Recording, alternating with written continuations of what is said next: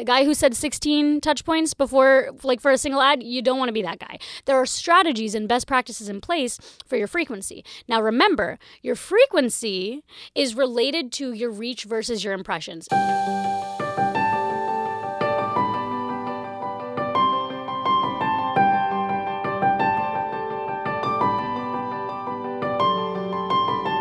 Welcome back to The Marketing Solution. My name is Shelby Page. I am your host, and today we're going to be talking about an age old question for beginner media buyers or paid ad specialist, ad strategist, whatever you call yourself for your entry level position. Something that you're going to see on the back end of Facebook Ads Manager, one of the first metrics that pop up right next to your budget, right next to whether or not the ad is active, is going to be reach and impressions. So I get this question all the time What is the difference between reach and impressions? This is actually very interesting. We didn't get a chance to go over it on the last couple of episodes when we were talking about optimizing an ad account because this is more of a like base level understanding of what your ads are and what they're doing. So, what is reach? Reach is the unique amount of people that see your ad right? So if you see an ad 500 times, that's still one reach. One unique viewer has been reached in that metric. What are impressions? Impressions are how many times that ad has been shown to people, period. If you had one person who saw your ad 500 times, you would have 500 impressions and one reach. Do you understand? It reached one unique human, but it was shown 500 times total. If those are your stats, there is something very wrong in your ad account. You should not be the only person seeing your ad. But reach and impression do make way to a third statistic that it lives inside of your ads manager called frequency. So there's a kind of a formula. I'm sorry for the math, but this is how these ad works. These ads work, right? So if you divide your impressions by your reach, you will get the frequency. The frequency is the amount of times on average that a single person person has seen your ad.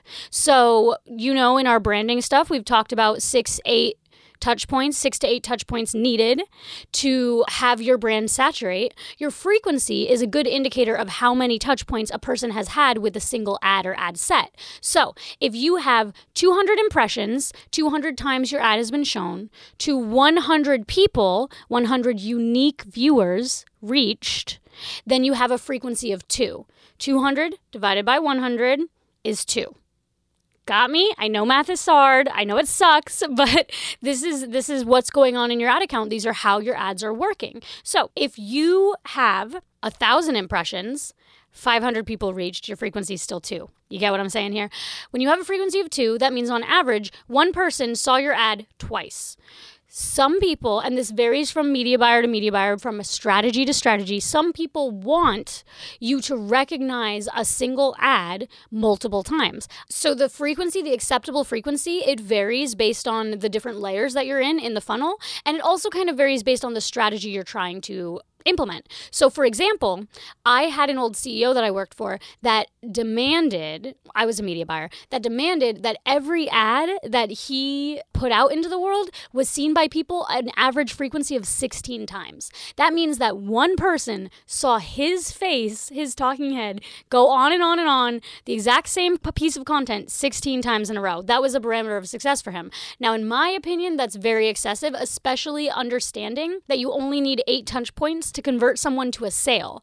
So if you're seeing them double that amount of time, 16 times, we would have people commenting on our ads saying things like, oh my God, I see your face every time I open my Facebook. Please stop he bragged about that. That is that's his strategy. That's not necessarily best practices. A lot of times when you see the frequency rise, you can see a diminishing return on your ads because of ad fatigue.